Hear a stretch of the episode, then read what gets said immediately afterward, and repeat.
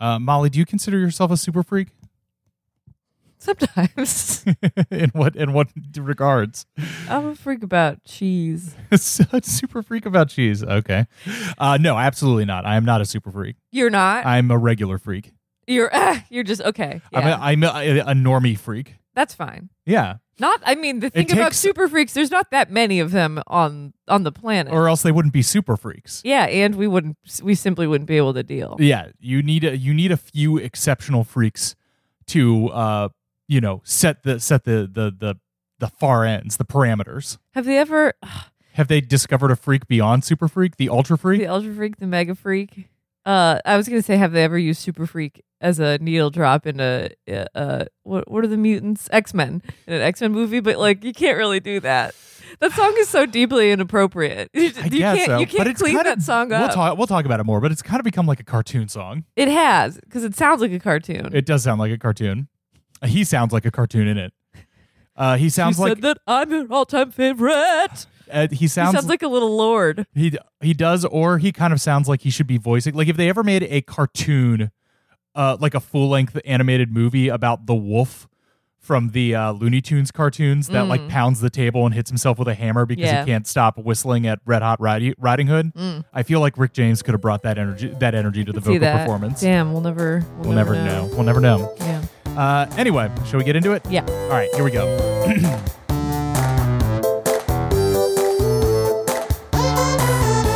Hi, and welcome to And Introducing a podcast about words, about music. I'm Chris Wade, I'm Molly O'Brien. and introducing on lead vocals, it's Rick James.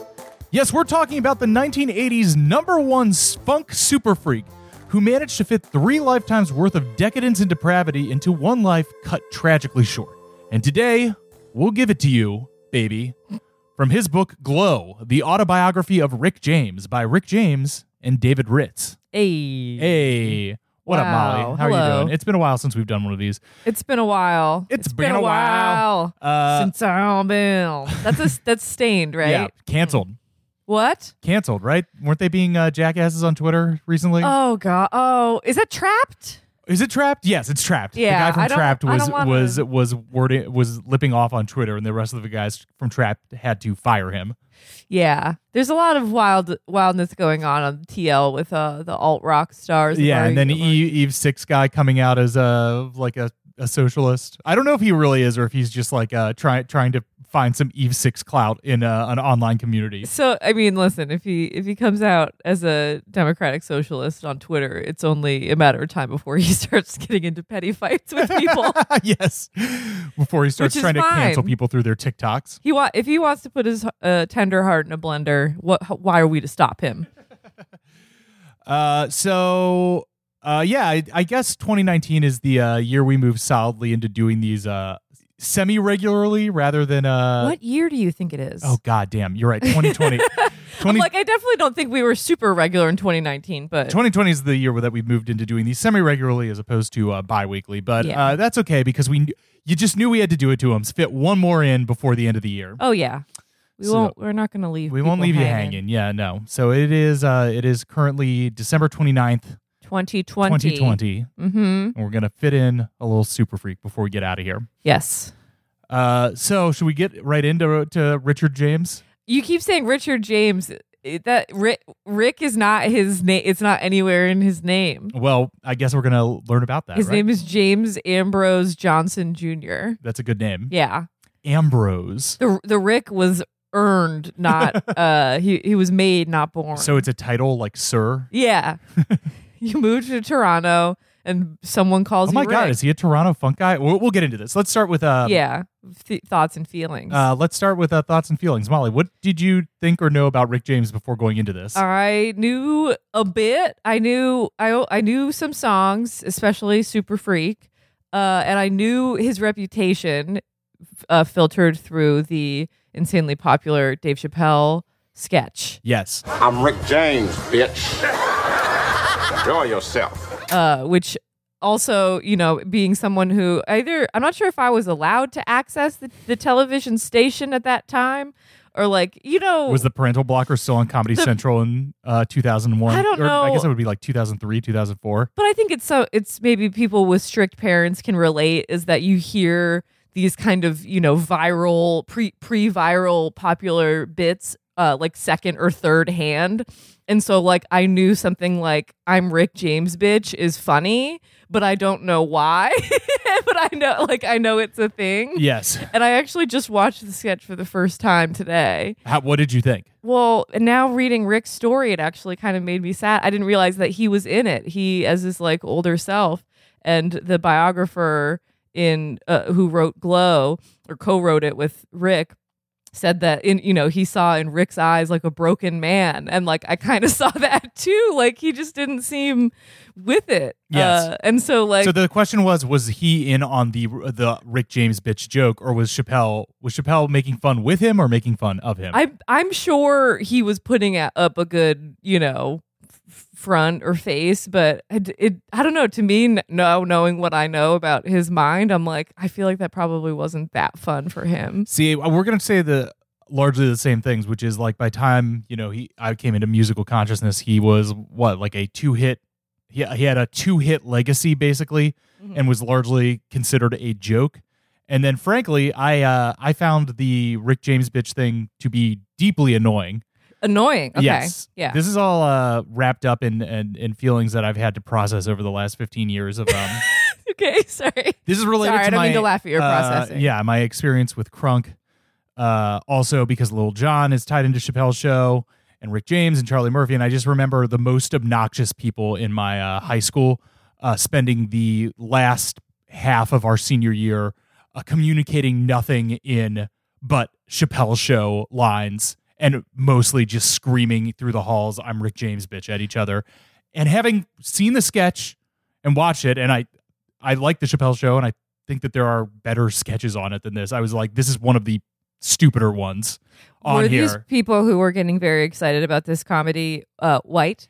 yes, because that's what I think it at least happened in Vermont of hearing of this stuff second and, and third hand is uh that it was kind of a way for white people to like inhabit blackness by like quoting this stuff. I mean, this is a, a very like sociological probably too woke read of it but that Yeah. that's what it, it seems to be like exciting and transgressive because it has nothing to do with whiteness at all I mean, as much as I was pl- plugged into this, if I am remembering correctly, the black students in my school had their own things that they had made up themselves that were funny and fun to Okay. them and to others. Mhm. And the white, like, you know, teal polo shirt wearing kids had I'm Rick James, bitch. teal polo shirt I yeah mean, yeah, that was you know that was like the scene. So that's how I remember it, and I found it like deeply annoying. I don't know if that transferred any of my uh, opinions to Rick James, but until very recently, I you know. Having done this, I am now much more open. Mi- this podcast, I'm now much more open minded. I'm like knowing Super Freak, which is a banger. Yes. Uh, I would assume that he has a bunch more of those in his back catalog that should probably could probably be reappraised. Yeah, yeah. It's. I mean, it's. It is weird, you know, having to open up this uh this podcast about Rick James by recognizing that both of us were f- both fed the first image of Rick James through Chappelle Show. Yeah. Uh, but it's true, and yes, he had a a pretty big catalog. He put out a lot of music. Uh, and that's. It, I don't know. It's just. It's. It's interesting. Yeah, I mean, it, it. He, I mean, maybe the takeaway from this is that he's like one of the, maybe one of the, an example of a primo artist who is a major recording figure who, after what, like 15 years past his prime, from like 1985 to 2000, had been reduced to like two songs and a and a and the butt of a joke. Yeah, right. Well, I mean, it's also, I would say, the reason partially for being turned into a joke is that he went to jail in the mid 90s for quite some time, longer Mhm. than most celebrities go to jail. Um, and I misremember, and I knew he had gone to jail, and I misremembered why. I, I thought it might have been drug possession. Uh, uh, it, because I knew he obviously did a lot of drugs, but it's actually for for violence against women. Uh, So, content warning: this one will get dark. this is gonna get it's it's gonna be wild and zany it's gonna get dark uh you know content warning for uh, sexual assault regular assault suicide blah blah blah Um, just heads up. Yes. But we'll try to keep it uh interesting. Yes. as, as interesting as we possibly can because he does have his own side of the story that he clearly wanted to share. Mhm. So, alas. Uh, shall we get into it? yes. I will just say one other thing I know about Rick James. Uh, Yes. Fantastic hair. Great hair, some of the best. Some of the best. Great, uh, great self presentation and great album Throughout- covers too. Yeah, throughout the throughout the 80s. Iconic style. Yeah. Uh, all right. So this book exists because the writer, uh, the the person who eventually got it out in the world, David Ritz, had been writing Marvin Gaye's biography, Mhm. and so he had met Rick James in the studio because Rick James and Marvin Gaye were good buds because they were both Motown guys. Uh, and he was the writer. David Ritz was struck by uh, Rick James's energy in the studio. He said he had a little a little necklace with a little cocaine spoon and was like passing around the drugs freely. And he's uh, when the book about Marvin Gaye actually came out, Rick James hit him up and was like, "You think he's got a good story? I've got a better story. Like, let's write it." and he was like, "Okay." And they kind of collaborated on and off. Then Rick went to jail, and he really started uh, thinking about his life in a book-like way Mhm. and then things just kind of fell off because he sort of fell back into addictions. But it wasn't until he died, which now I'm going to struggle to remember. I think he died in 2004. Uh, yeah, he died in 2004 at the age of 56, and that's when uh, David Ritz kind of pulled his notes uh, together and put this out. So he was so Ritz was writing this over like a A long time, yeah, yeah, or yeah. more. Yeah. Okay. Uh, but he says it's all the voice is all Rick James, and he tries to keep it as true to what he said as possible. So that's so that's the background. that's the background, and then the narrative structure of, of the book is interesting because he's writing from jail, and he's telling all of his stories to a a, a, a cellmate who he calls brother guru. okay. Because I was know, hoping for a second it was like an epistolary uh, letter that was all written in the form of uh, prison letters. Oh yeah, yeah. Um, letters from Folsom because he was literally at Folsom prison. Really? Yeah. Um so yeah, he's talking to this like very uh wise uh prison mate who he like makes commentary every so often and the main thing that brother guru talks about is like ah it seems that rick you all of your life you've been ruled by the me monster aka like a self-destructive Yes. ego and rick james keeps being like i don't know what you're talking about man and then by the end is like, like, you know "Now- what points were made I truly, I it is, and in the end, I truly understand the me monster was me all along. all along and a monster. Um, and I just want to give you a taste because the tone of this book is really fantastic. Um, I just I think he opens kind of at his in media res Mhm. at his peak uh, in '82 when he's just super in demand and successful and touring and This is stuff. the this is the uh, the rarely but sometimes seen inverse rock bottom media res. Most of the in media Yeah. reses are uh, at opening at somebody's low lowest and and asking the question. You might be wondering how I got here. yes, Uh, but this is the one that's starting at his top. yeah, which is interesting. Um, he he has a hit song and his manager is talking to him. He says, "Europe has been calling." His manager says, "Europe wants the funk." Well, let's funk him up. I said, "Let's freak him out." The funk embargo has been lifted. What do you think of Germany? asked my manager. They're the biggest freaks of all. True. uh, and he meets a German woman named Greta, uh, who basically sneaks into his limo as soon as he gets off of the plane. Uh, and she's wearing a shirt in German that says "fucking is fun." uh, ist gefunden. um, and he plays an amazing show. And after the show, he we find him at his hotel suite, uh, riding Greta into the land of pure ecstatic pleasure, where nothing can stop us, not even the light of morning sunshine that creeps in our room and casts a golden glow over her voluptuous body. This German angel sent to welcome me into the womb of her funk-loving motherland. wow, I'm that. Well, the a that's great tone, but also it's uh, very funny to hear Rick James be like, "Ah, Germany, the land of funk." De, de funky beats. They're funky beats. he knows. They're it's a bunch of freaks. Yes, It's a, a sober exterior, and also a good section uh, to uh to pull because it contains the contains the titular line, "Glow." Yes, yes. Drink. Um, all right, so we'll take it back. He was born James Ambrose Johnson Jr. February first, nineteen forty-eight. He's the third of eight kids in Buffalo, New York. Buffalo, New York. He's Buffalo realness. Yes. Um, his mom runs numbers for the Italian mafia. Okay. That's that's her job. Uh, and his first taste of seeing music is seeing Etta James play at a club that his mother has stopped at to pick up some numbers or drop some off. are you are you illustrating that you don't understand that you're not quite sure what running numbers It's means? a lot. I looked it up. It's like a lottery. Yeah, it's like a bootleg lottery. it's a lo- yeah. Okay. I'm just thinking about like what being associated with the mob in Buffalo in 1948 must be. Yeah. Must have been. Well, there's probably a- like 20 guys. I mean, listen. There's a there's a premium television show in there Yes. waiting to be told. No, the, it sounds like the the the chief kind of stokers of stuff happening in Buffalo is like black people and like Italian people sometimes it, gang violence Yeah. against each other.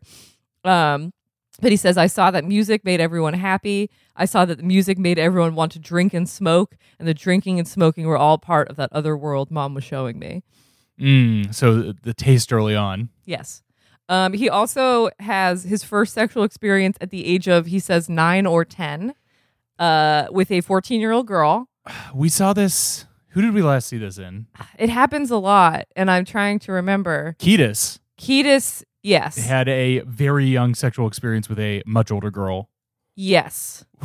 right. A babysitter? A babysitter or something like when he was like 12 or 13 and she was 20. Didn't his dad pawn him? That, that, that this is yeah, yes, yes, yes. His yes. dad like pawned a, a, a older girl off on him when he was like a very young teen. Yes. And, and it was like a coming of age type of thing. Just trying to, uh, you know, I, identify trends, identify patterns in, in some of these things. Yes.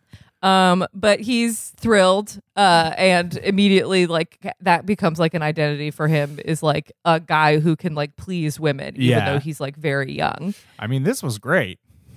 Jesus Christ. I know. I, I'm just thinking this is a this is a long walk for something, but there's this movie. Are you familiar with Heavy Metal, the magazine? It was Mm. kind of like a, uh French comic book uh, that was like all the the the heavy metal images, wizards and barbarian women and dinosaurs and stuff like that in the 70s. They made an animated movie about it. Ralph, ba- I believe Ralph Bakshi made it, and it's a full of like little vignettes.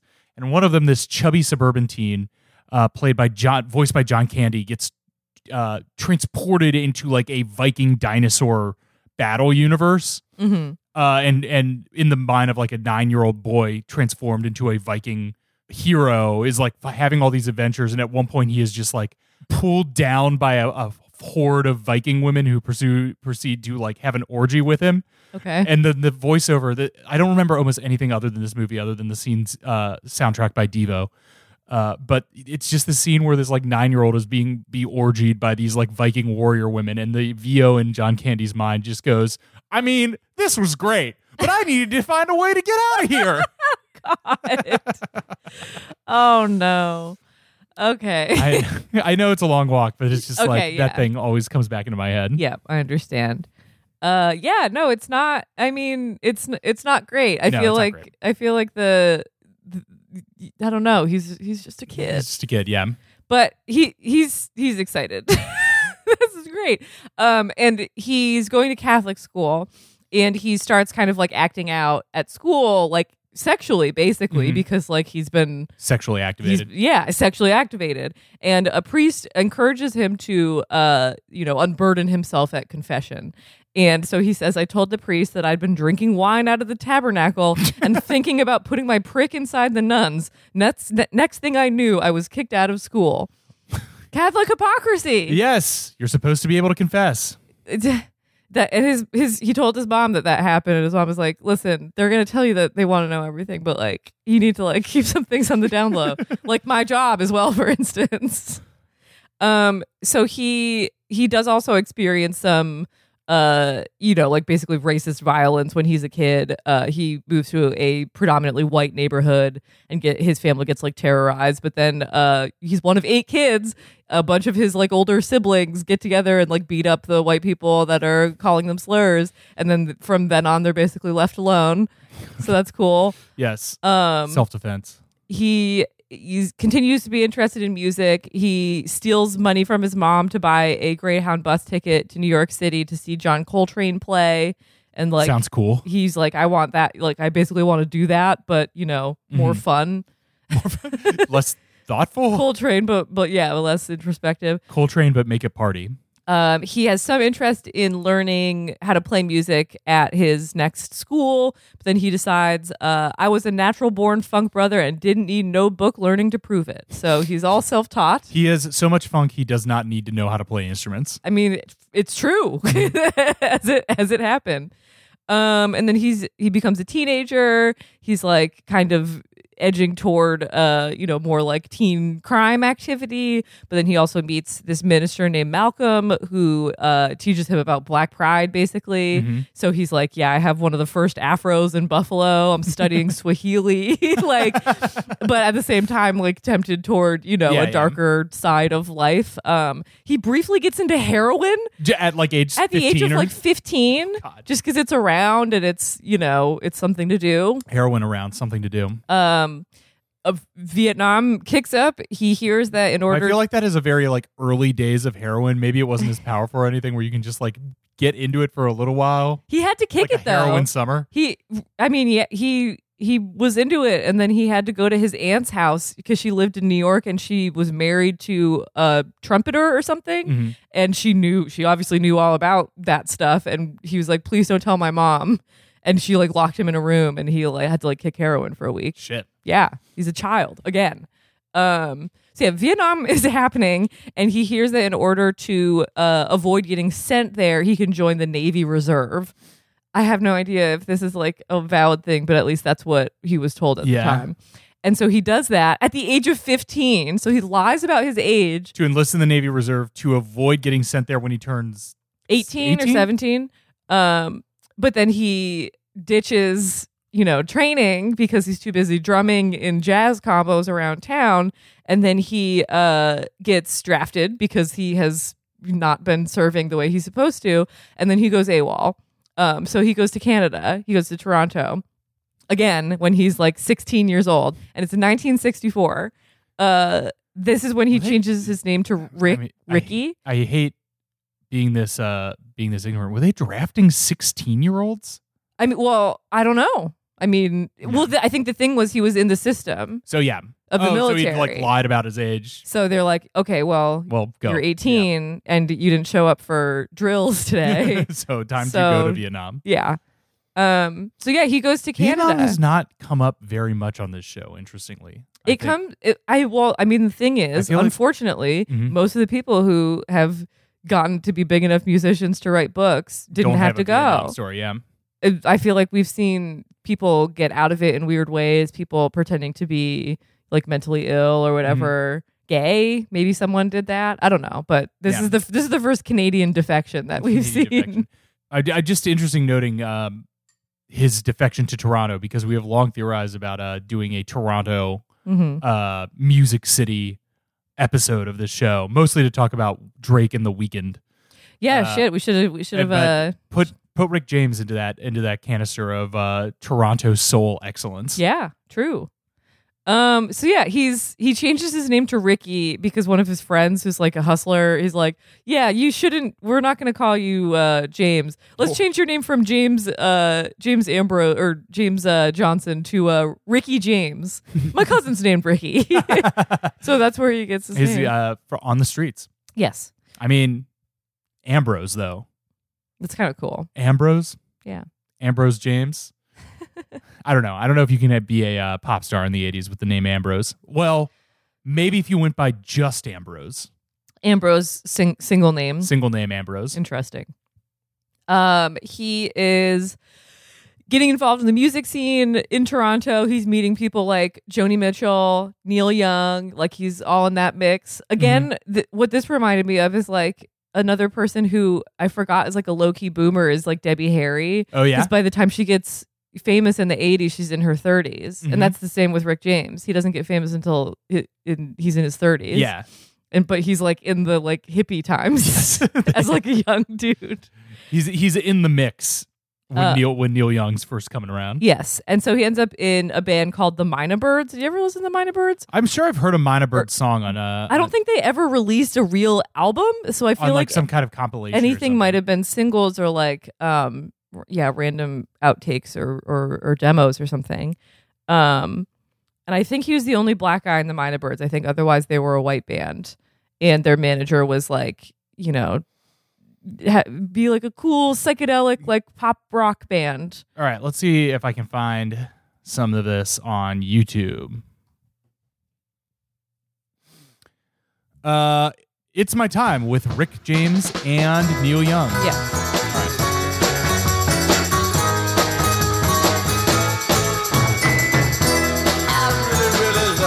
darling, with a love that's so strong and so fine.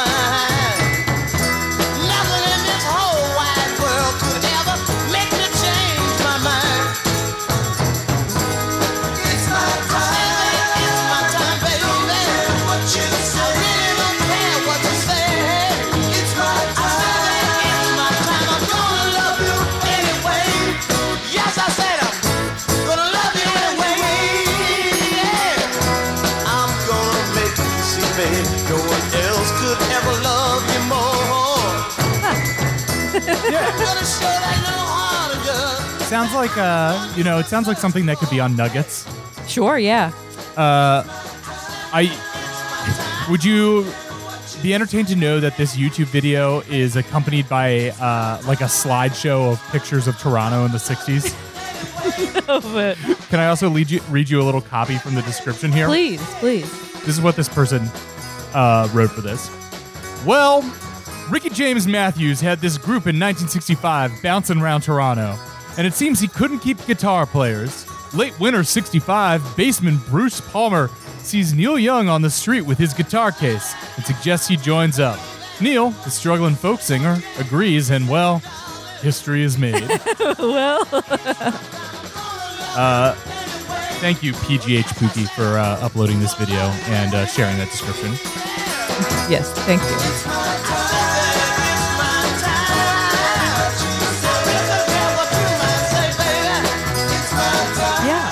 That's that's what he was getting into. Yeah, that's like 60s folk psychedelic. uh, Yeah. rock. Yep.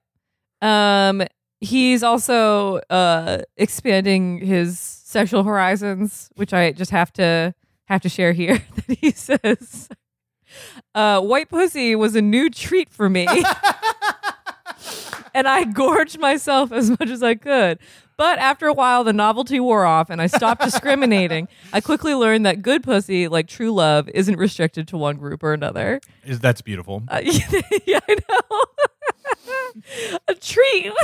I mean, you can fill up on sweets, but nothing is going to beat a uh, well balanced, finely cooked meal. Uh, sure. Yeah. Well, yeah. d- Just uh, all food is good, Yeah. is what I would say. Most food is good.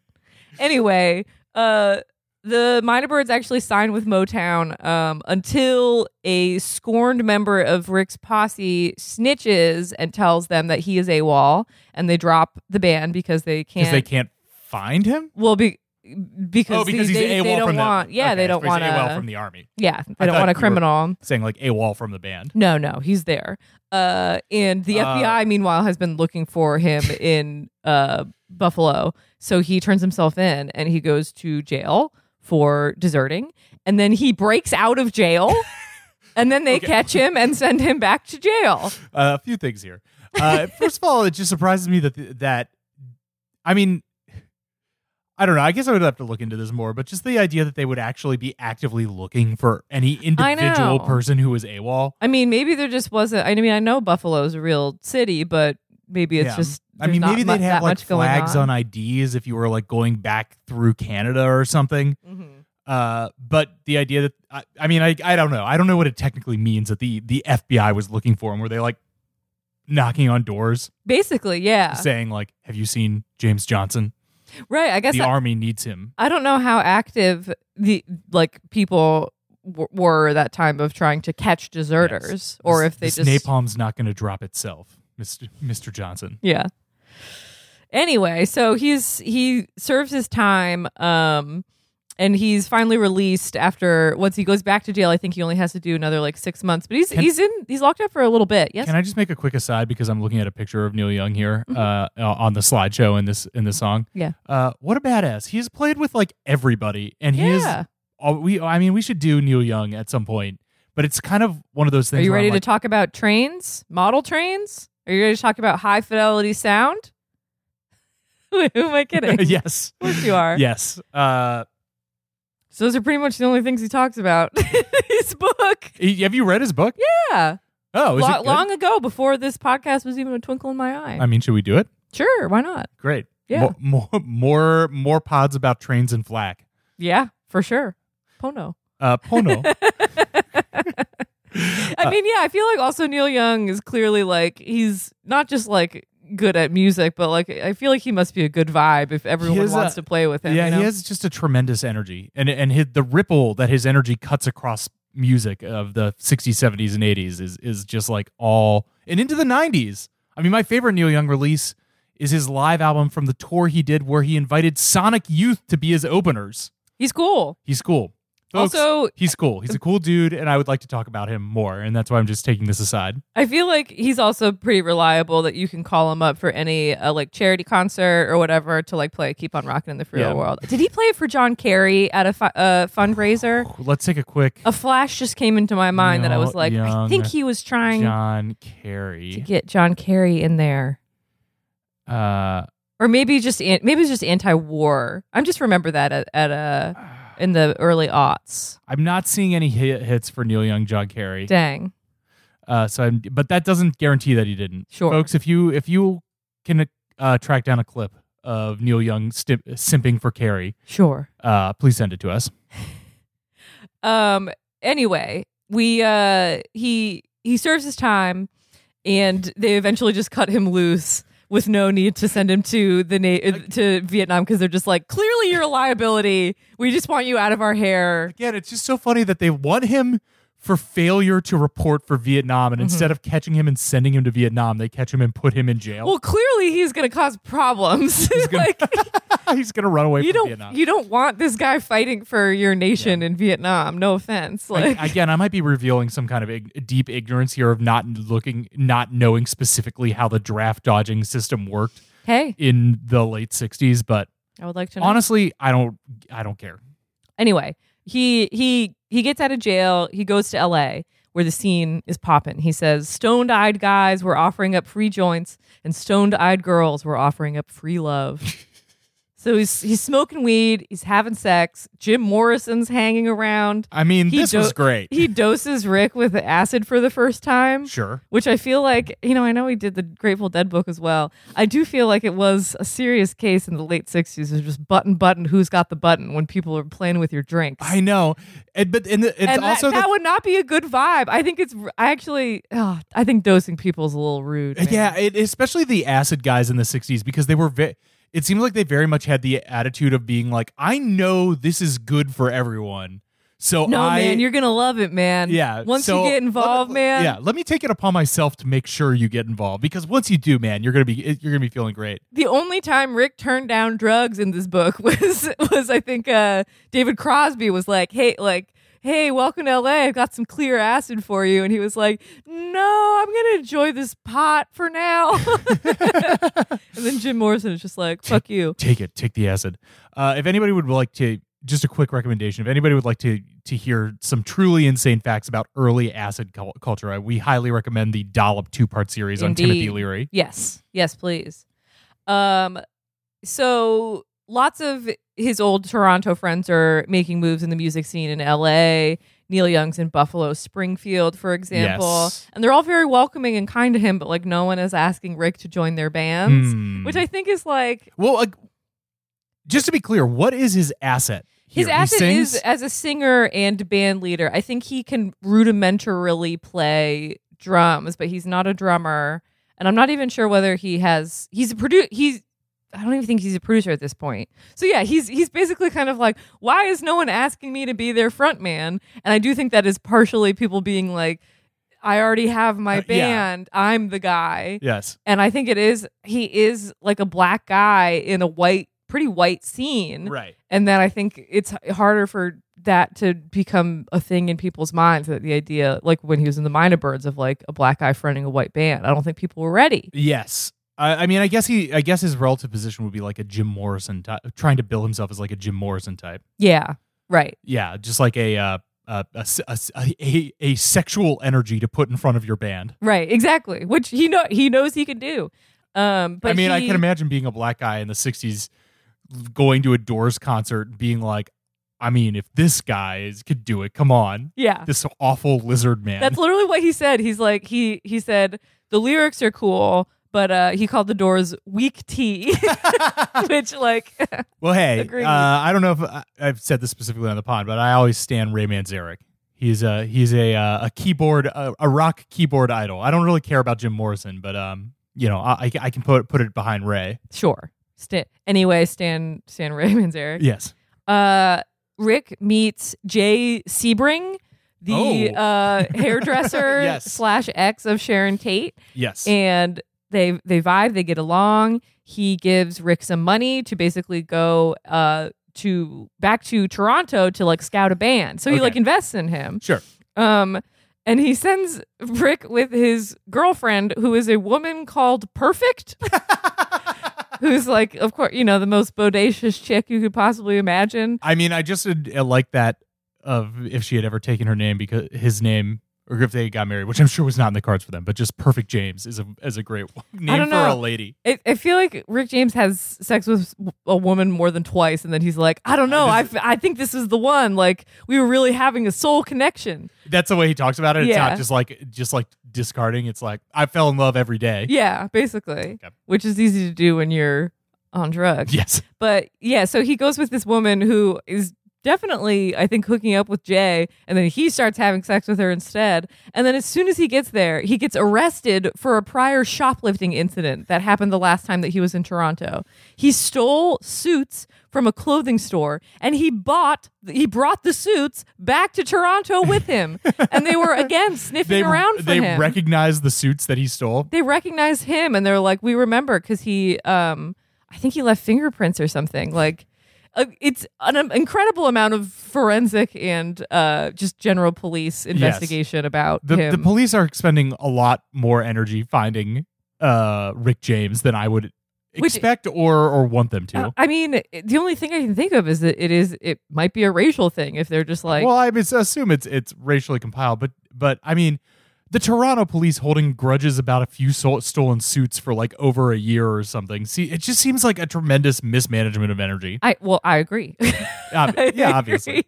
So he goes back to fucking jail. Yeah. And so f- Jay in LA is definitely like, all right, I sent this guy with a bunch of money, like a few thousand dollars, and he just like dipped. Um, but he gets out of jail and he decides he's going to sort of humble himself and he gets a staff writing job at Motown. Okay. And that's where he kind of really gets into like songcraft and producing. And he's not, you know, the head honcho by any means, but he's like He's in the machine. he's in the machine and he obviously Motown they were they were like, "Hey, are you wanted for anything?" He's like, "Not right now." I'm Not, not to harp on the stealing thing, but I just want to put a fine point on it. sure. It just seems like it's so much fucking work to be that committed to to that petty of a thing, you know? Meaning Rick James stealing? Yeah, the, I the know. suits. Yeah. That's the thing that always gets me. Not that people, uh, you know, not that the the cops would be would devote outside resources to like petty the larceny, or that they would like fo- hyper focus on the crimes of a black person, but just that it's the other thing I know about cops is that they're lazy, and it just Yeah. seems like so more work than it is worth, even to just be racist against Rick James. Is there a Jean Valjean type of Yes, exactly. re- relationship? Is it basically like one cop and he's just like, I will get to those Rick- suits. "Oh, I get Rick James, eh?" Sorry, that- that's awful. That's ter- that's terrible. Um, Anyway, but yes, he gets out of jail, goes to Motown, Goes to Motown, gets a staff writer job. puts his puts his head down, starts starts working hard.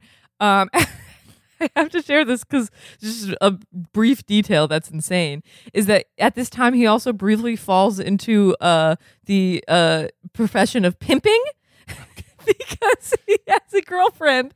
He says uh, he's dating an ambitious chick who dug me so hard she wanted to bring me money. So he's dating a woman, I mean, I can't help it. These these women just want to be my. And he said it was common. He didn't name names, but he said it was common for Motown workers to also be pimping on the side. Mm. And he said he did it for a while, but he didn't have the heart for it. He thought it was a His- cool his heart- business. His heart was not in it. Isn't that wild? Yeah, I mean that's one of those things where I feel like I would, you know, I want to dig deeper into like whose idea this was. right. Yeah. It's just very hard. I don't. I mean, I don't know, but it's also like different time, different culture, different like Sure. circumstances. Things, relationships work different across time and people. It's- Sure. I, I, who knows how these things develop? But it's just very hard for me to imagine that as he describes it, his woman, his his the woman he's with is like, you know, what would be great, just for me personally, if I started having sex with men for money and giving you a giving little of it? you, yeah, giving you all of it. Yes. giving you all of it, zero percent. Uh, the to to this part of the book, I would respond and say, "Weird flex, but okay." um. Anyway, he he heads back up to L.A. when he gets bored of being a songwriter at Motown. Uh, he starts jamming with this guy Greg Reeves, and they've got a little thing going on called Salt and Pepper. Can you guess why? Uh, yes, because Greg Reeves is a white. He's guy? a white man. Um, and then Greg gets hired. He he's going to um, I think David Crosby's house and thinking that David Crosby is going to ask him to join uh, CSNY. Yes. And instead, they're like, he's like, we would love to hire Greg. and Rick James is Do like, you have fucking seriously? number? Basically, What is his mailing address? we cannot get in touch with the salt. right. We were salt and pepper. we're looking for the salt of this spicy duo. Uh, mean I I have to imagine based on David Crosby's Twitter presence that he was doing this while rolling an enormous blunt. Oh, 100%. Um, yes. You've seen uh, David Crosby's joint ratings on YouTube, right? Or Uh, not on YouTube, on Twitter. I don't know. People will just send him pictures of joints and blunts that they've rolled, uh, and be like, "Hey, David, longtime fan, how's this?" And he'll reply back like, "Uh, like, uh, you know, it takes practice." Or Wow, I Uh, now like I want to do on that, this. yeah. Honestly, that'd be a good that'd be a good stretch goal for 2021. um, so he Try- again do it again and call me in the morning. Try it again and call me in the Right. morning. Stuff like that. Um, he so yeah, again he's he's in LA and he like kind of can't can't get over because everyone wants the salt, but no one wants the pepper. Um, and he links back up with Jay Mhm. Sebring, who's not mad. And also, I'm trying to keep the timeline straight. Not dead yet. Well, uh, he's not he's not mad and he's not dead. He's just and disappointed. he's not nude. And he's not even disappointed. He's honestly, I think he was down to maybe even give Rick some more money. I think he did give Rick some more money, just fucking cash. just having to come back and be to that to Jay and be like, "Hey, man, I was re- I really was going to do the thing you said, but like this cop has been chasing me for 18 months over a suit." I stole a crust of bread eight years ago and have been doing hard labor in a weird French island. Yes. Um, but I'm back and I'm ready and to I'm start ready to make a change. Uh, but Jay does invite him to a party. He says, "We just moved to a, a sweet pad. Uh, you should Oh, come God. by tonight and bring your girl, no, whoever he was is this dating." going where I'm thinking I'm going? and uh, Rick had a terrible headache and like couldn't get out of bed. And he says he he's not he doesn't remember exactly whether it was that it was that night or the following night, but he woke up the next morning and uh, saw that the Tate murders had happened, the Manson murders. so he could have been at uh, La- L- Cielo Drive. Cielo Drive. Wow. That's what he Uh, says. I mean, that's what another thing where I'm uh, where I would like need, feel like I need to check sources on it, but I'll I'll buy it. That's that's insane. Yeah. Who's gonna Who's gonna dispute him as well? But yeah, he's he's like, obviously that is wow. The- He's the uh, Seth MacFarlane not getting on the uh, the 9/11 flight Right. of the of the Cielo Right. Drive massacre. Um, the crazy thing is he calls his mom. He has a really close relationship with his mom, who's back in Buffalo, and he calls his mom and he's like, "I'm freaking out, mom. Like these murders were here, uh, and it could have been me." And his mom was basically just like, "Oh, Rick, like Buffalo's so dangerous. You could have gotten murdered at any time." oh, honey, you could get murdered anywhere. and he was like, "No, mom, like they're writing messages in blood, like like it's real satanic shit." And she goes, "Oh, you said it sounds like you're smoking too much. Like you, you should lay Well, off like, the weed, man. I mean, if you're if you're murdered, you're murdered. Who cares what people do with your blood afterwards? that's a that's a that's a radical uh, detachment, Chris. I, I Trying to get zen that. with it. Um. Anyway, so the the other thing that happens is that fucking all of Rick James's friends play Woodstock without him.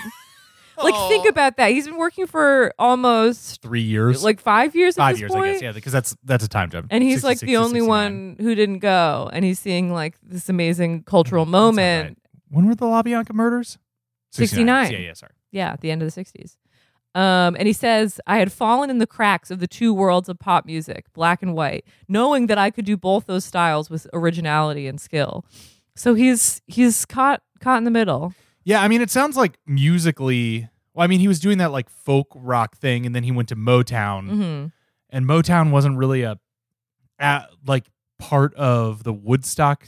This thing. is also when Motown is kind of like not. It's not really the musical center of the world anymore. Yeah. They're kind of getting. They're a little. So yeah, I mean, I buy exactly what he's saying. Is that he? It, it seems like he's, you know, maybe rather than sticking with the Mynah Bird style and and and you know, taking the uh the the the Neil Young path, he then like moved from there to Motown, and Motown's maybe on its decline. So Mhm. some Yeah. like the vacillation and not and not like not that I'm blaming him, but you know, like not picking a lane and and sticking with it is probably uh decreasing his chances right now. Yeah, and he also like loves to party and doesn't. the dialectic will come together and Sure. he will merge those two things. Sure. Uh, but first he needs. rock. But first he needs to do some drug smuggling. Okay. Um, so he, while he's still kind of struggling to like put together this ideal band, he needs money. So he goes to New Delhi. Uh, and India? Yes, he goes to fucking India where they have pharmaceutical cocaine.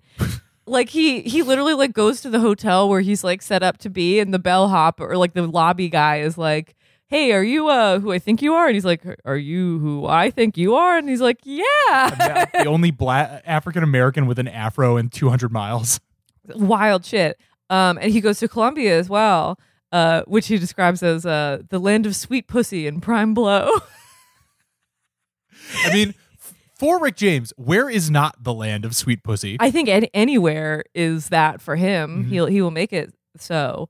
Um, but the I mean, there, he I- wrote a scene in Colombia where he's like talking to a woman who like doesn't understand a word he's saying, and like she's you know talking back to him, and they like they're the Mhm. wires are crossed, and he says they're like coked to the gills, like having sex on a beach.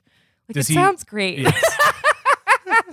It ended poorly. Although, Of course. I, I do. I, the the in, the New Delhi thing is interesting to me because I think this is the only time I've heard a specific example of somebody traveling to India to smuggle cocaine. Apparently they had they had in ha- he got hash as well. But yeah, isn't that Yeah. crazy?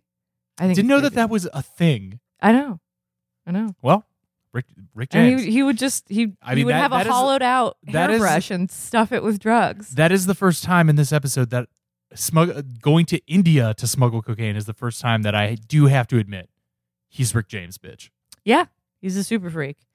Um, at one point he he's back in the states, and uh, George Clinton has hit him up Hell yeah. saying, "Are you are you holding anything interesting?"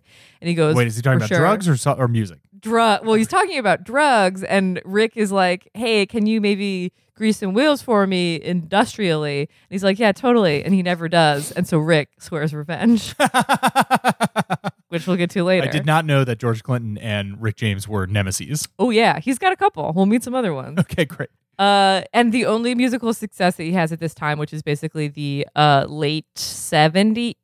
Wait, no, early, early mid 70s, like 73. 73. He has a song called My Mama that becomes a European club hit. Ooh. It's not on Spotify. You'll have to look for it on YouTube. okay, let's see. You did you did you look for this? I did.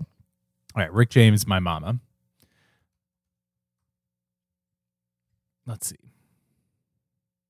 Oh yeah, best au- Rick James, best my mama, best audio, 1974. Love to hear best audio.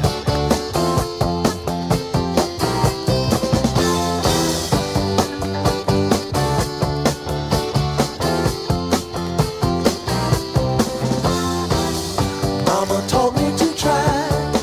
She said, son, don't you never, This is actually. I'll let it play for a second.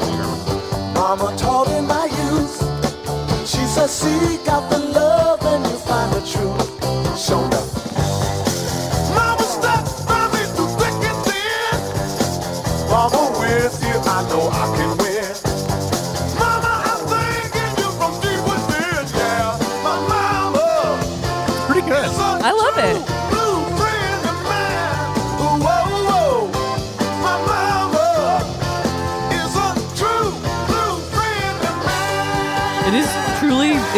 rock. I was gonna say this song is really interesting. It's it, it feels like a very bridge disco song, like a bridge between rock and disco, like especially those like syncopated eighth note uh, bass lines, the horn parts. But then it also has that like hard rock breakdown. Yeah, it almost sounds like it could be like a Creedence Clearwater revival song or something. Yeah, yeah. Well, good luck. Big, getting big, or not good luck. Uh, good job getting big in Europe. That's the first step That's the first step. And so he goes to Europe. to Europe to do a little tour. Uh, the highlight of which is him ending up in Sweden, where he says uh, he meets a Swedish girl and he says, "Wow, yeah, Swedish people they didn't have puritanical hangups like Americans." Which was proven when the Swedish girl's mother joined them in bed. Are you serious? He had a threesome with a Swedish chick and her mom, wow. And then Jesus he, it was clearly so well, I do have to point out that uh, the Swedes are Calvinists, uh, which is technically part of the puritanical strain. So Well, something something happened. Talk something about super happened. freaks. It got very cold, and they needed to warm up. Maybe. And Rick James was there. Yikes! But uh, they they had such a good time that they hid his passport when it was time to leave, uh, causing God him. damn it! a- that is like a fucking porno scene. it is literally that is that is what porn like is that that's what it is written as. Yeah. The hot Swedish mom and Yeah. daughter who Yeah, are so ca- horny for oh you. Oh no, you cannot find uh, your passports. You not want to come back to bed with me and my mama? Oh my god. That is. Uh, again, I would say that this is I not, also it's just not wanna- a weird flex. It's just a flex. I also just want want to point out that again, the name of the song that we just played from uh, Rick James is "My Mama." My mama. Mm-hmm. hmm So Wow, we that is that is among It was, it's one the of the craziest, that we- that craziest sexual experiences we've read about on this podcast. Uh, he comes I'm also home. just imagining what the vibe of Sweden in the 70s was. I'm imagining it's still fun. fun, but like fairly like folksy. I don't know, like a hu- it's a cottage cottage core depravity. Cottage core depravity. Everyone, it gets dark at like two p.m. So for the rest of the time, you're just God, we got to smashing. to Sweden. we gotta go to Sweden. Um, so he comes back home from Europe, and he is, is at a low again. He he has the, all the musical failures that he hasn't caught on after that one song. Uh, he's can't doing a lot to- of drugs. Can't seem to orchestrate another uh, multi generational threesome. No, uh, and at this point, he, I should say too, he's had a, a child with one woman a few years ago, uh, who he's not with. He's married another woman that I think he cheated on that woman with, and then now that wife is leaving him because she's over him treating him or treating her the way that he's treating her. At one point he he's talking about, "Oh, I had a dalliance and my wife was there, so I had to I'm not even going to say like I had to he the the way he described having to take a shower uh, in order to remove what was on him that would reveal that he was having fun with other women besides his wife. Is just, oh god it's so gross. Anyway onward. I can only imagine. you can only imagine. Uh so he goes he's at, at- on the verge of suicide. He's like i i have nothing. I n- have nothing to look forward to. Yes. uh i suck. I'm trash. Uh but he doesn't kill himself. He moves back to buffalo with his mom uh and he finally builds the band that he's been wanting to build. He really wants a big band. It's the stone city band and he finally gets everyone into a studio starts recording music In Fucking Buffalo? finally in buffalo Wow. so he goes home Very interesting. uh, at, at the studio that they were recording in, Steven Tyler happens to be there. This is the first time he meets In Steven Buffalo. Tyler in Buffalo. Uh, and Steven Tyler gets very excited by the song "You and I," Mhm. which I think is their first um, hit of any kind. Do you want to Yes. pull it up? We go. Rick James, you and I.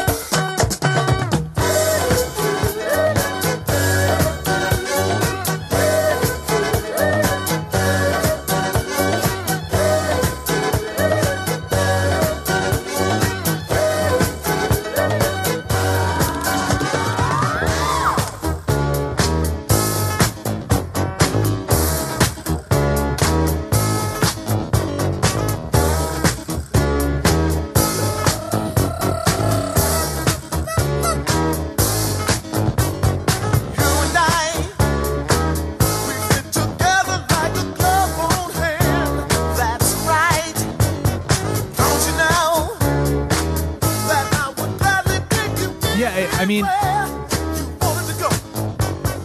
the first thing I think about for this is that it's definitely crossed. There's always kind of like an invisible line for me from like 60s, 70s sound to 70s, 80s sound, and that's on Mm-hmm. Sure. the. This is on the other side of that, Uh, yeah, I would agree. from like the My Mama thing, you know. Mhm. Yes. And he says he's not. He's conscious that he he was never into disco, just Mm-hmm. straight up. Like he thought it was like kind of boring. So he was always trying to think of how to like have things that might be disco adjacent, get people in the door. Yes. I mean, it, it's it's funk. It's that combination of Motown and rock that that Mm-hmm. becomes that is funk. Yep. But just imagine now him playing this back in the studio. Steven Tyler is maybe like walking by in the hallway. A, a cape stops, of scarves uh, flowing behind him. sticks his head in and is like, "What is that?" I don't know how Steven Tyler speaks. Yeah. he's from the Northeast, right? Uh, he gets he gets super stoked. He whips out uh, a bag of blow and a Bowie knife and dips his knife into the bag of blow and pulls out what Rick James says is about two grams and snorts it all and then offers some to uh, Rick James Rick James and crew. and and uh, I think just Rick, and uh, and and they vibe. So he's like, all right, if Steven Tyler like this, I think I then I'm, in, I'm in on. in business. Uh, and he signs to Motown. So he's Back back in the at this point like keeping Motown fresh. I think. yeah. Um, and he's the the music comes out. It does well. People are calling him the king of punk funk. Actually, that, I think that might have been what he called himself and just wanted people to call him, and they Okay. did. Uh, so yeah, he's he's What, what year is this? This is 78? Wait, Okay. 78. 78. Yeah. So, great. Um that's uh Come and Get It. That's their the first album. Second album is called Bustin' Out of L7. Uh should we listen to something from that? Busting it, busting out of L7. Yeah. Sure. Uh, let me find it. Very interesting to me that this is one of the first, you know, um, people we've covered who has like gone back to their hometown after attempting to make it big. Uh, Mm-hmm. that then found their success there. I feel like that Yeah. almost never happens. Yes, right. Uh, what do we like out of busting out out of L7? I assume busting out, the one that they released is both the 12 inch extended mix and instrumental. Sounds like they they're, they're all about it. Well, all right, you squares. It's time you See, now this sounds like a Parliament song. Yeah. fire up this funk and let's have a toke. It'll make you dance to some of everything.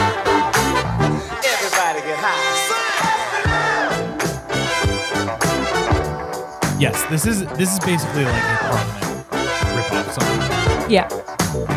Not that there's anything wrong with that. Parliament rocks. More people should rip them off. We're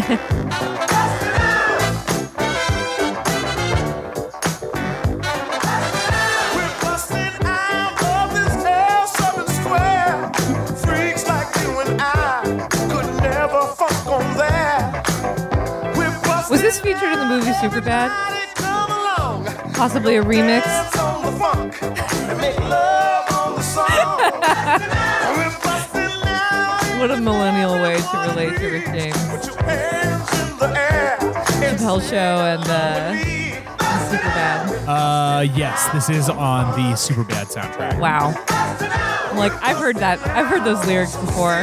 watching Jonah Hill shuffle down the street. Uh, that's a good movie. I fucking love that movie. Yeah. I, I, I, ride for that movie. Uh, yes, but this is uh, this is exactly what Parliament. Yeah. And so, like, at this time, Rick's thing, he's like, he understands that his role, it, you know, as a musician and a, a public person is like a part, like, party guy, party Yes. wizard, basically. Yeah. Getting everyone down, down to, down to party. Yes. uh he also at this time he starts you know now that he's gotten a little taste of fame maybe some people are coming up behind him So these uh, He- these releases are doing okay at least. yeah no i don't think anything is like nothing is like gold or like platinum you know what i mean but it's but like selling sec- enough to make a new selling a, enough to make a, an impact uh, and make another record. yes uh but there's someone coming up from behind and uh rick doesn't like him very much at all and his name is prince Oh yes. Well, I've noticed uh, even just in my cursory glance through his discography that that Prince and and Rick James use a lot of the same um, verbal stylings, uh, typography stylings. a lot of the the U's instead of you. Well, who's who's ripping off who? Uh, so Prince opens for Rick for some shows. Ooh, is this the classic uh, opener getting the best of the uh, the the headliner? He uh, and he's the one who expressed he's like I, li- I like Rick James and I'd like to play. Uh, you know, I would like to open for him. But he's standoffish. He doesn't come to introduce himself. The first time that they actually met was uh, Rick saw that they were on stage before the show started, and Prince was playing the drums. He's like, it was a, a weak rhythm, like it was nothing, nothing to write home about. And yet everyone was crowded around him, like nodding their heads, like they were so into it. And so there was a, happened to be another drum set on stage, and Rick James sat down and busted out like a minutes long solo, incorporating like 600 different styles of of uh, rock and funk and etc. to basically you know sun him. Yeah. Uh, and then he started noticing that Prince was stealing his moves on stage. Oh no. He's, he accused Prince of uh, movement plagiarism. wow. And uh, I would like that. I would like to be there for the moment of the Prince Rick James drum off. yes, That sounds great. right. Uh, and I, I actually look because I didn't realize Prince is about a decade younger than Rick Mhm. James. Um, What year was Prince born in? 58. So a decade younger. Yeah. So then Rick basically wants to sit him down and he he's like, I'm you're stealing my moves. Please Mhm. stop. And Prince is like, I'm not stealing anything that you haven't stolen from James Brown. Sure. And Rick is like, totally, I know what you mean, but like there's definitely a few specific things that you're doing that are like my thing. And can you stop? And Prince is like, sure. And then he doesn't. And then Rick turns 32. He has the 32nd birthday party. Prince and his crew crash it.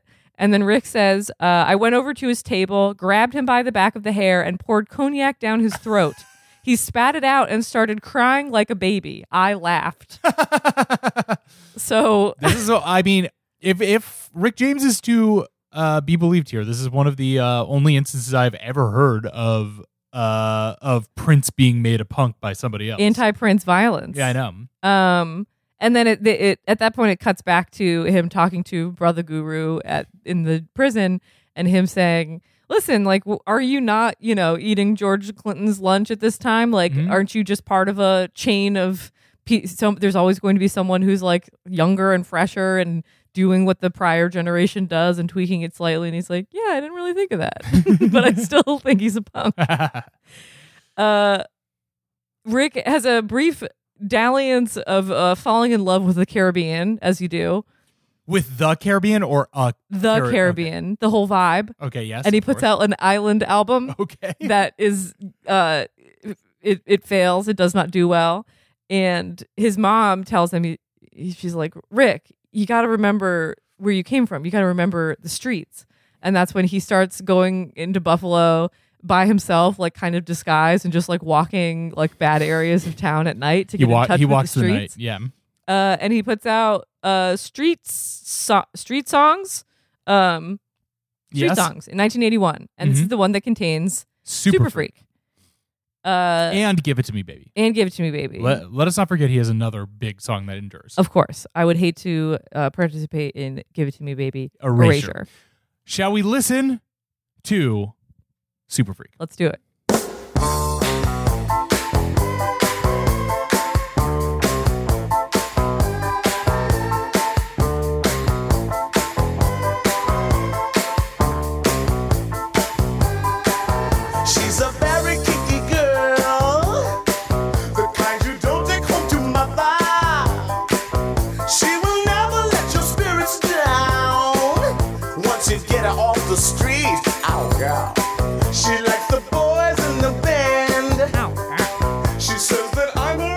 Her It's very funny to think of this uh, song inspired by the streets of late 70s Buffalo, New York.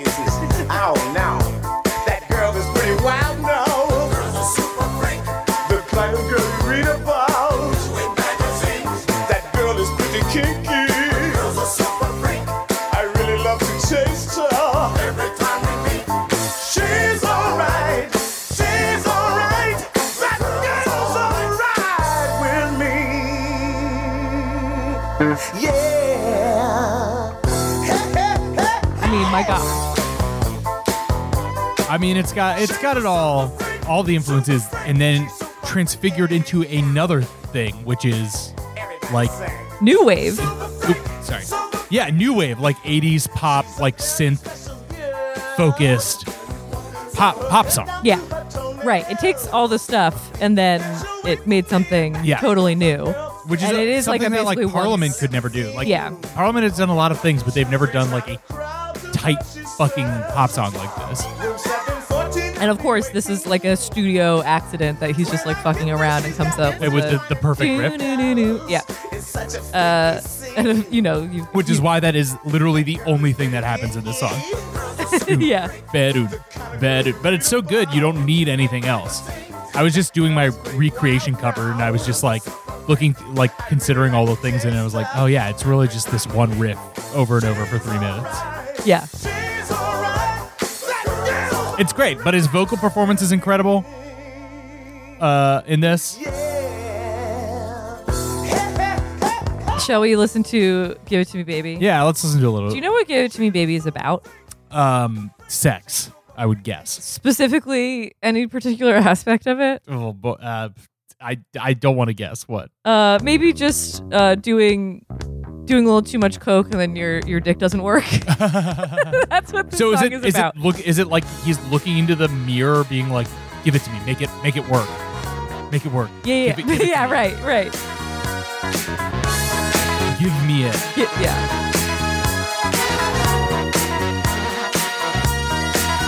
When I came home last night, I mean, it,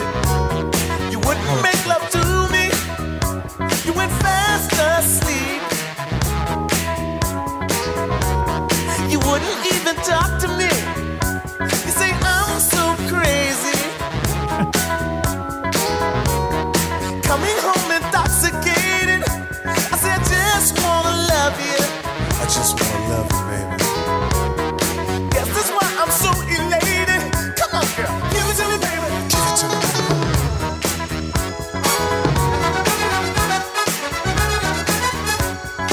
Give it to me, baby. the horns are great.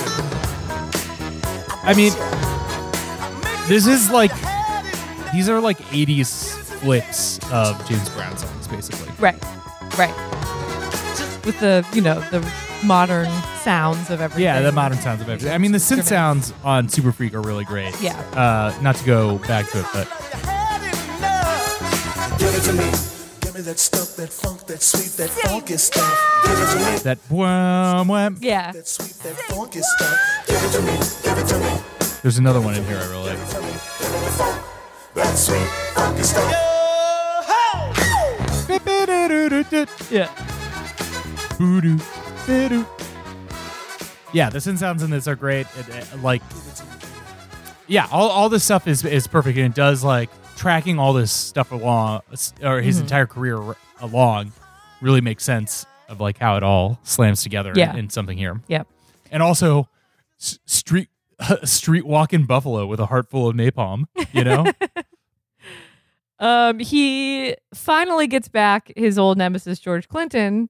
Uh, when who who just a, a reminder he took the coke and didn't do anything for his career. Uh, George booked him for his uh Funk Fest, and Rick James and his Stone City band played immediately before George Clinton, and he said, "We're going to funk everyone so damn hard that there's going to be nothing left." for for, for George, and that is exactly what happened. They and they did it twice on two different nights.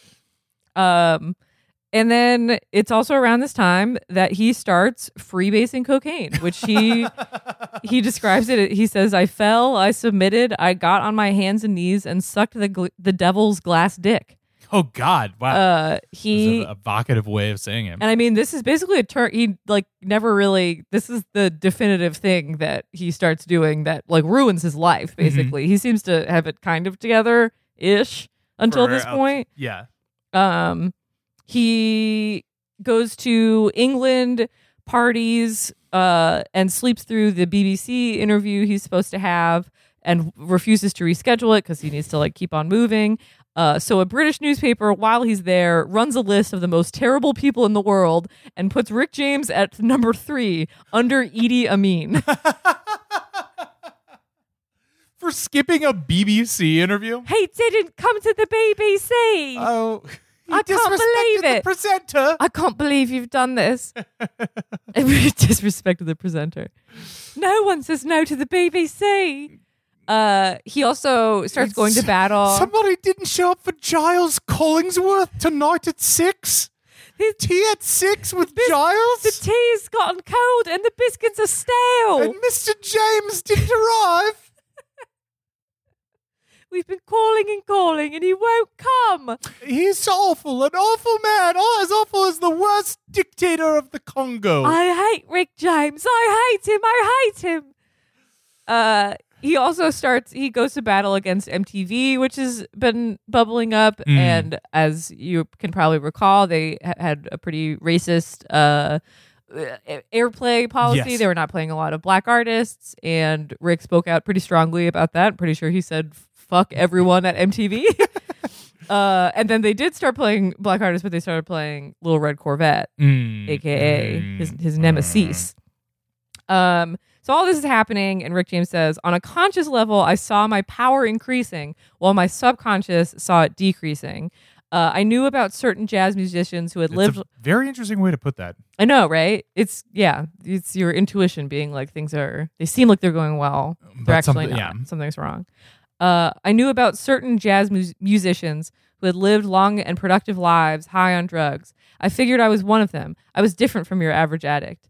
Uh, and then later he is describing his attitude as he's putting out his next record. He says, Defiance continued to define me, even though I'm not sure what the hell I was still defiant about. Hadn't I already proved everything that needed to be proven? Mm. Dangerous space to be in mentally. Yes, yes. Um, and things get pretty out of control. He has already OD'd a couple of times when he's been living in Hollywood. Um, but then he ODs when he's at home in Buffalo. And Is he based out of Buffalo for like all of this period? He's has, hopping back and forth. I think he has a place in in LA and a place in Buffalo, and he goes wherever the party is. Axis. I know. You know? I know. Just imagine like going to the finest restaurant in Buffalo, and I- you're and you're Rick James, bitch. But here's the thing: imagine being the most famous person in Buffalo at a, at a given time. He says he likes being the big fish in the small pond. I that's get that. That's pretty cool. Yeah. Um. So As he- someone who has been uh, pushed out of a restaurant by Nick Lachey's posse, posse, I understand that. Nick Lachey was probably one of the bigger fish in Cincinnati at Yeah, that well, time. absolutely, that he yeah. that. Yeah, he was he was He feeling was a. TV star. Right. Uh, so yeah, he ODs in Buffalo, and he's trying to leave the hospital, and his mom comes to see him, and she's like, "You really shouldn't leave. You look like shit, and we got to get you into rehab." And then he literally like pushes her to the ground out of the way. No, that's that's that's the the third act turn in a movie. Mm-hmm. Speaking of third act turn in a movie, who does he speak to, trying to get advice from? But Ray Charles, Ah, because he understands him to be a, a recovered addict. Mhm. and he goes to Ray Charles's studio and Ray's like, "Man, I don't know what to tell you. Like, uh literally I stopped doing drugs because it was between uh, you know, going to jail and dying and I didn't want to do either of those things. but but Rick, I cut all my best songs when I was high." Which I'm like, that's not helpful, Ray Charles. That's not helpful at all. Don't say he's that. just being honest. I'm just being honest. And then of of course, as he's leaving uh Ray to fiddle on his uh instruments or whatnot, probably the piano. uh, to tinkle the keys. Tinkle tickle the ivories. Uh he sees Rick sees an assistant fill a mug half full of gin and half with coffee Oh. before adding five heaping spoonfuls of sugar. And he asks the assistant, How many of those does he drink a day? And the assistant responds, Oh, about once every ninety minutes. so Ray is Gin not and coffee. With sugar. Yeah. Gin and coffee. hey, maybe maybe it's an acquired taste. Don't knock it till you try it. A gin a gin Pacino. That just sounds like Al Pacino. Gin. I'm, I might have to try that. Just to, Frappuccino, Al Pacino. Why won't they just Pacino? make coffee coffee flavor? Gin- Why would they just make, gin, flavored coffee? I'm gonna have to try a gin and coffee just to see what what Ray Charles. we will do it here. and we'll report back. Uh, we do have both gin and coffee. coffee in the house, so Oh damn! I forgot to make more iced coffee today. Uh, Go on. uh, um, he he's really in the shit. He's putting aluminum foil on his windows to block out the light. He's living like a vampire. Um, he's thinking of suicide again, And uh, he writes, uh, I wish my story didn't have to dwell so long on dope and the impact it had on me. I wish I could cut this section short and tell you that I'd quit for good. I wish I could report that once I saw the glow, I left the darkness behind. To say, though, would be a lie. Say so, though, would be a lie. The goddamn pipe continued to kick my ass. That is a beautifully evocative uh, uh, sentence. To I- say so would be a lie. I The like- goddamn pipe kick my ass. I like that he's s- acknowledges he's just like this sucks. Like I don't want to be like devoting this much of my story to this, but that's how much of my story is Mhm. devoted to this. Um, so he goes to rehab. He sees his old buddy Steven Tyler. Oh, so well, he's like, nice. "Oh yeah, this is gonna be great." Uh, gets out of rehab, is in recovery for a while, goes back to rehab, sees Steven Tyler again. he he describes the second time he sees him in rehab, Steven jumps on his back and he carries him around the ward like a baby. Aw. Which I don't know. Steven Tyler seems like he's good vibes. IDK. I guess it's, it must be for both of those guys very relieving to to encounter another famous musician in rehab. Yeah. I imagine. I mean- and a guy that you've met before, being like, okay, I'm not here alone. Re- just in my like Yeah. strata with this. Well, rehab, even as a concept, I feel like wasn't even that popular amongst f- people until the 80s, Yeah, right? Like I Betty think it Ford was Clinic, Yeah, before you basically went to the sanitarium or Yeah. the mental hospital or did nothing. or did nothing and died. Um, he, uh, Betty Ford Clinic was for drugs, right? Yes, oh, alcohol and then maybe drugs got thrown in there, but definitely alcohol first. A doctor tells Rick James that he's in danger of losing his singing voice because he's been smoking too much cocaine, okay, and so he. lo- that's a lot of cocaine. I know he's he loses his shit. He spends a hundred thousand dollars taking a boat uh down and around the Caribbean to get that fresh sea air in his lungs. Um, meanwhile, he is trying to get free of a, his Motown contract. He he wants he wants to get off there and start anew. Um, and so there's a long period of time where nothing Rick James is coming out at all. And finally, he's released. He signs to Warner, and he has a sort of like um, come to Jesus moment Mhm. in the midst of one of his uh, relapses and recoveries. And he is gets really into God, and so he records a God centric album, and he turns it in at Warner, and they're like, "We did not. We're not spending." Eight hundred seventy-five thousand dollars a record on this. we we signed up for Party Boy Rick James. What the fuck is this? And hey, he- God can come to the party too. God's always invited. yeah, well, my response would have been just rewrite everything so it seems like you're having a fun party with God. Yeah, Because why not? or just yeah, change uh, God to A lady, lady. Yeah, A exactly. sexy A lady. sexy lady. Uh, and he says, I, I caved. I submitted to man, not to God. I wanted the money more than integrity. Mm.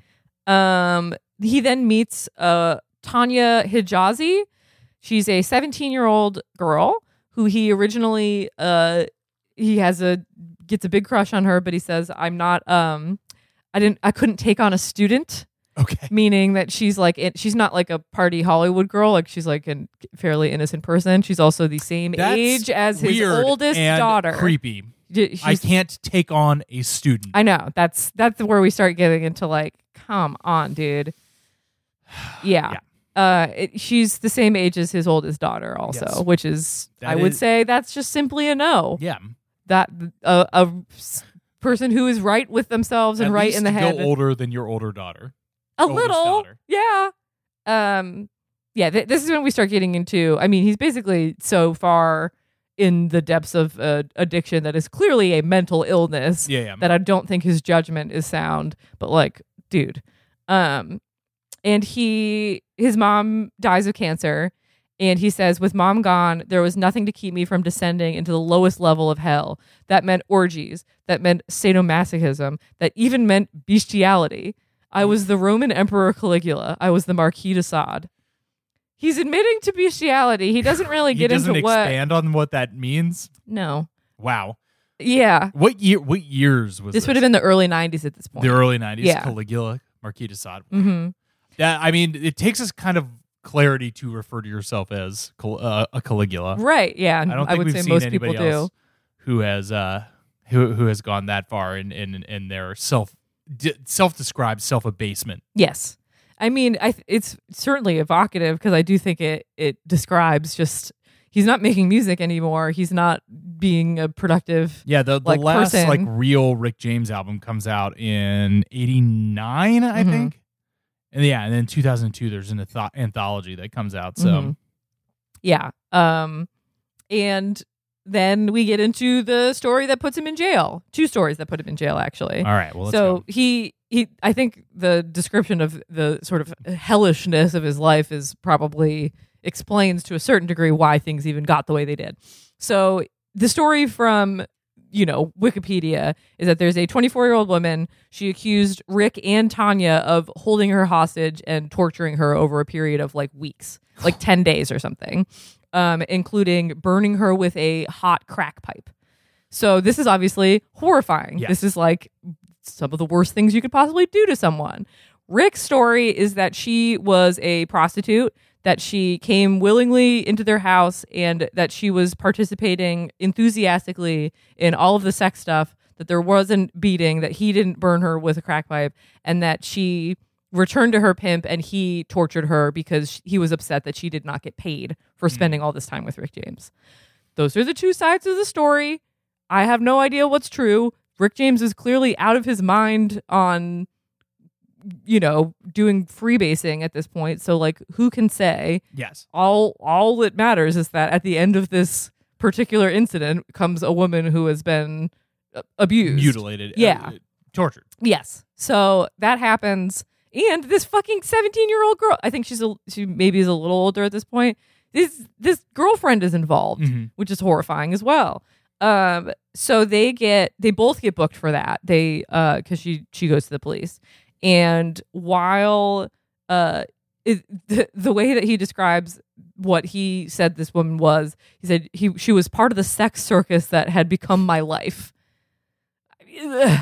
I don't know. Yeah, Um, they were out on bail for quite a while as the like case was getting Yeah, worked yeah. on. So this happened in I think 1991, and um, in 1993, at this point, Tanya has had one one child by Rick. She's pregnant with another. They celebrate by getting a hotel room and buying a bunch of cocaine and smoking it, which is horrifying. Um, celebrate the pregnancy by doing that. yeah, yeah, like it's insanely dark. It's Yeah. insanely dark. Um, and then they have a business meeting with a woman who Rick calls M. Uh, her name is Mary Sauger, and she's a music executive of some description. And the story is that um, she she left and pressed charges saying that he assaulted her, that he beat her up. the Mary Sauger. Yeah, at the mute at the meeting, meeting. at the be- business meeting in this hotel room. His story is that she came to discuss business. They got in an argument. He saw her in his addled state as a demon. He did beat her up. He he like assaulted her and then offered her more crack and they continued to hang out for 2 days. And then she said uh afterward she's like actually I didn't enjoy that. Um, you please give me two thousand dollars and a shopping spree at, uh, in Beverly Hills, or I'm going to the police. And he said no, and so she went to the police. So now he's got two assaults of women uh, on his record, and like he's got like the torture charge alone could have sent him to jail for the rest of his life. right. And then he negotiated that around and got three years, I think. So, like, I mean, this is just, it is clearly, I don't know what the fuck happened, but like he's beating up women or Yes. women are ending up beaten up after hanging out with him, Yes. which is not a party. No. That's not a party. No. If your whole thing is supposed to be having fun and having a party, you didn't do it. Yes. So You, you have you have entered the bad zone. and the way he describes it, he says, This is what I had been looking for, living for, dying for. The single act that would let me and the world know that I had come to the end of my rope, certain proof that I was beyond any and all redemption. So he he gets it now. Yeah, I mean, it sounds like in a certain way he wants to uh, be stopped. Yeah, yeah. Um, so he goes to jail, and he of course So, what charge does he go to jail on? um assault, like basically like assault and uh may- mayhem, you on, know, on for both of them. for I think it. I think it. He ends up serving time for both of them, and I think okay uh, his girlfriend also ends up serving a little bit of time for the first charge. for the first charge. So he goes to jail. He's immediately like, "Yeah, I, you know, I've been to jail before. Like, I know how it works, but like this time I'm a celebrity, so I get like great treatment. Also, treatment." he hasn't been to. He went to jail on like minor charges like 25 years right, earlier. right. Um, and then he, you know, he's basically reflecting on his life and realizing how much that his ego like did destroy him, and that Mhm. he lost sight of what he wanted out of life. And he ends the story. He says, "Will I return to that darkness?" Uh, in the words of Brother Guru, will the me monster get hold of me again? If I start to forget what blow did to my brain, all I have to do is read the words I've written here, my own horror story, to remember the pain and suffering. I pray the glow will be with me forever in this lifetime and the worlds that follow. That's how it ends. That's how it ends. Uh, and then he gets out of jail He's out of jail. and he has a few years of relative obscurity and then gets made fun of on the Chappelle show and then dies. Yeah. So you can see why it's like a little bittersweet that uh sketch. Well, Yeah. Uh, yeah. It's crazy. it's a crazy. That's a crazy one. Yeah. It's, I mean, all of these, any of these books with, I mean, I guess the difference is most of the books that we've read that have addiction narratives end with the person sober, Yeah, I mean, healthy, and alive. We haven't really read that many autobiographies of people who are dead at the time of reading, yes. Like Louis Armstrong, he died a long time ago. but he actually was around when he wrote his thing. What? He was like he was around when he wrote. He was alive when he wrote his book, yes. Yeah, yeah, he didn't dictate it from the grave. Uh, oh, right. But yeah, the idea that um that this book is written after and published after he by somebody. who- Yeah, who worked with him. hmm Yeah. It's just, I mean, it's clearly dark. It's addiction is dark. Addiction to freebase and cocaine appears to be particularly dark. I mean, I guess the thing that's like doubly weird about it is that it made the addiction a joke in his like last year of life. And he said, he, yeah, the, the line like cocaine is a hell of a drug. yeah, It's like a little, like, I feel like what I saw was like he wanted to be like in on the joke. Like Mhm. he wanted to participate, but like cocaine is a hell of a drug. It- yeah, his it ruined his life from the inside out. yes, Yeah. yeah, it's and it's not great to be reduced to that level of a joke about. I mean, again, like the things that actually sent him to jail were were were like monstrous things, but Yeah. like part of a cycle of of self uh, debasement and addiction that is not necessarily funny, and it is remembered largely as a joke. Yeah. Yeah. Which uh, and even that is like it's fucking complicated because that's not like Chappelle's fault or anything for doing that skit or like that. It's it's hard to understand how those things will be re- received. But I had any- like a weird, weird Berenstain effect where I thought that he- because the the drugs was the the punchline ish of those sketches is like I thought that he went to jail for drug possession, Yeah, but he went to jail for like attacking, Torture. torturing women, which is like that doesn't feature in the sketch at all. No. I don't know. It's it's weird because it's like this guy seems like the vi- the visual and like that the mood and the attitude of like him at his best or Rick James at his best is like so like fun and like Yeah. funky, yes, but it just yeah, I don't know. And I mean the weirder thing is is like Prince you know his rival lasted longer and was relevant much longer and was way more successful but he got taken down by the in the thing. end by by addiction yeah, Although I did see on Twitter that there is a conspiracy theory that he was murdered. To get access to his archives. Yeah, yeah, which- I've seen that. You know, Hmm, keep the hmm. eye emoji half Yeah. open. Yes, Anyway, yeah, kind of a dark, you know, for someone who's like who at one point was having a blast having sex with a Swedish girl and her mom.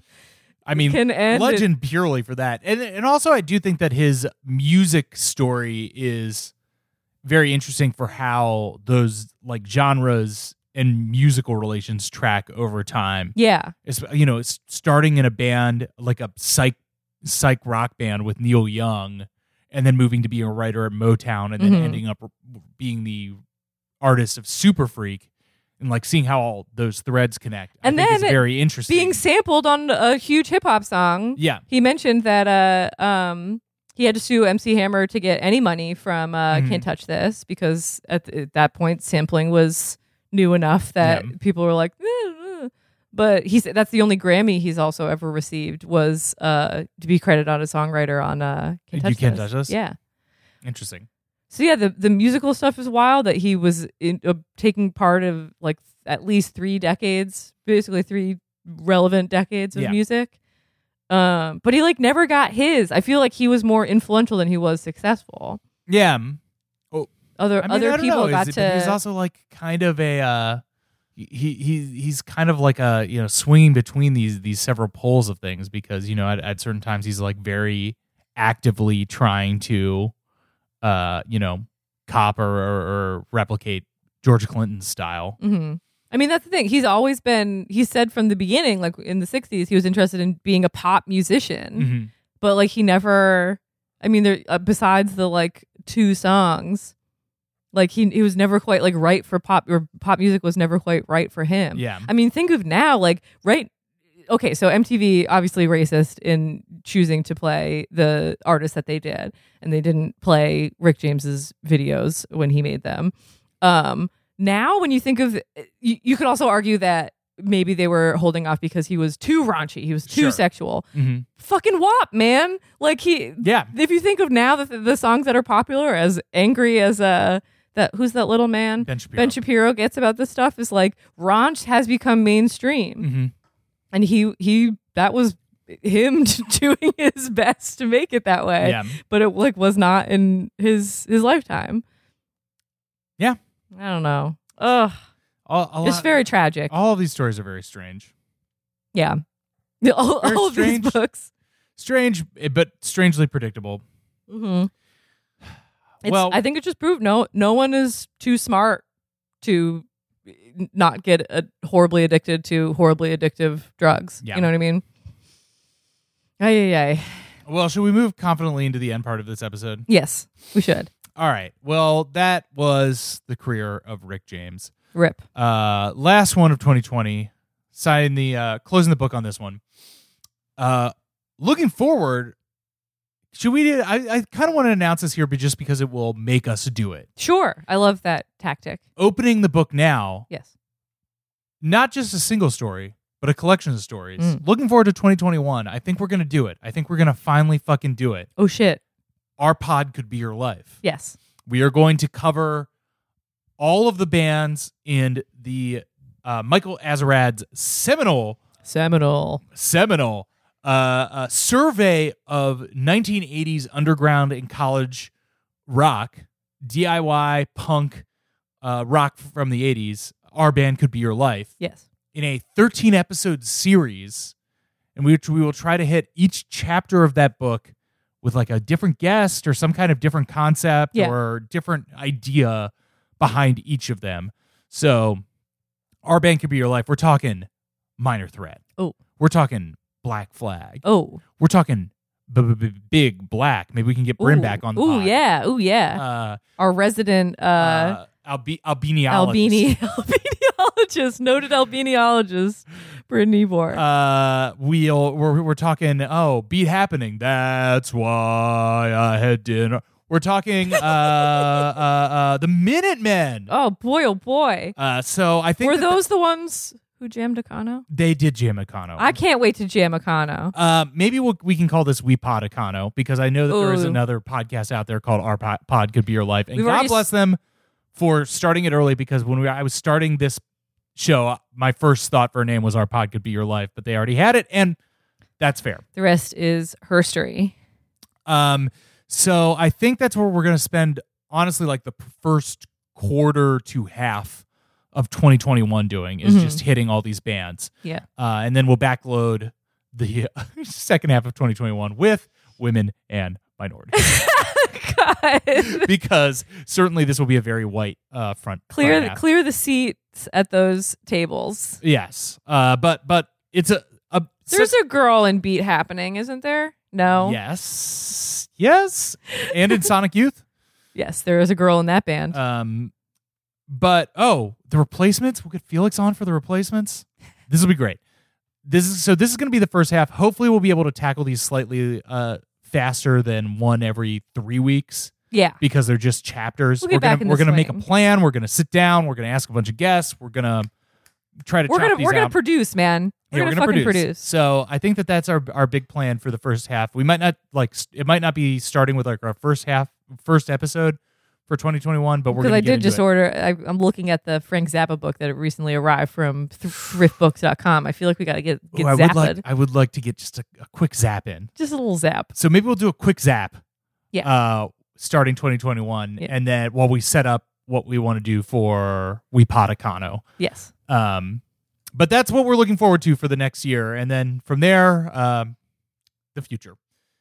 Uh, The unknown. The, artist, the future, who passing uh, guest Joel Sininsky has been asking for to do for a while. Not- oh no, we, we've been future. asking. We've been asking him. So we got to wait. We might have to say future until we can all say mask off. mask off. Fuck it, mask off. Okay. first time the artist we will do the first time we can go to a show after the pandemic.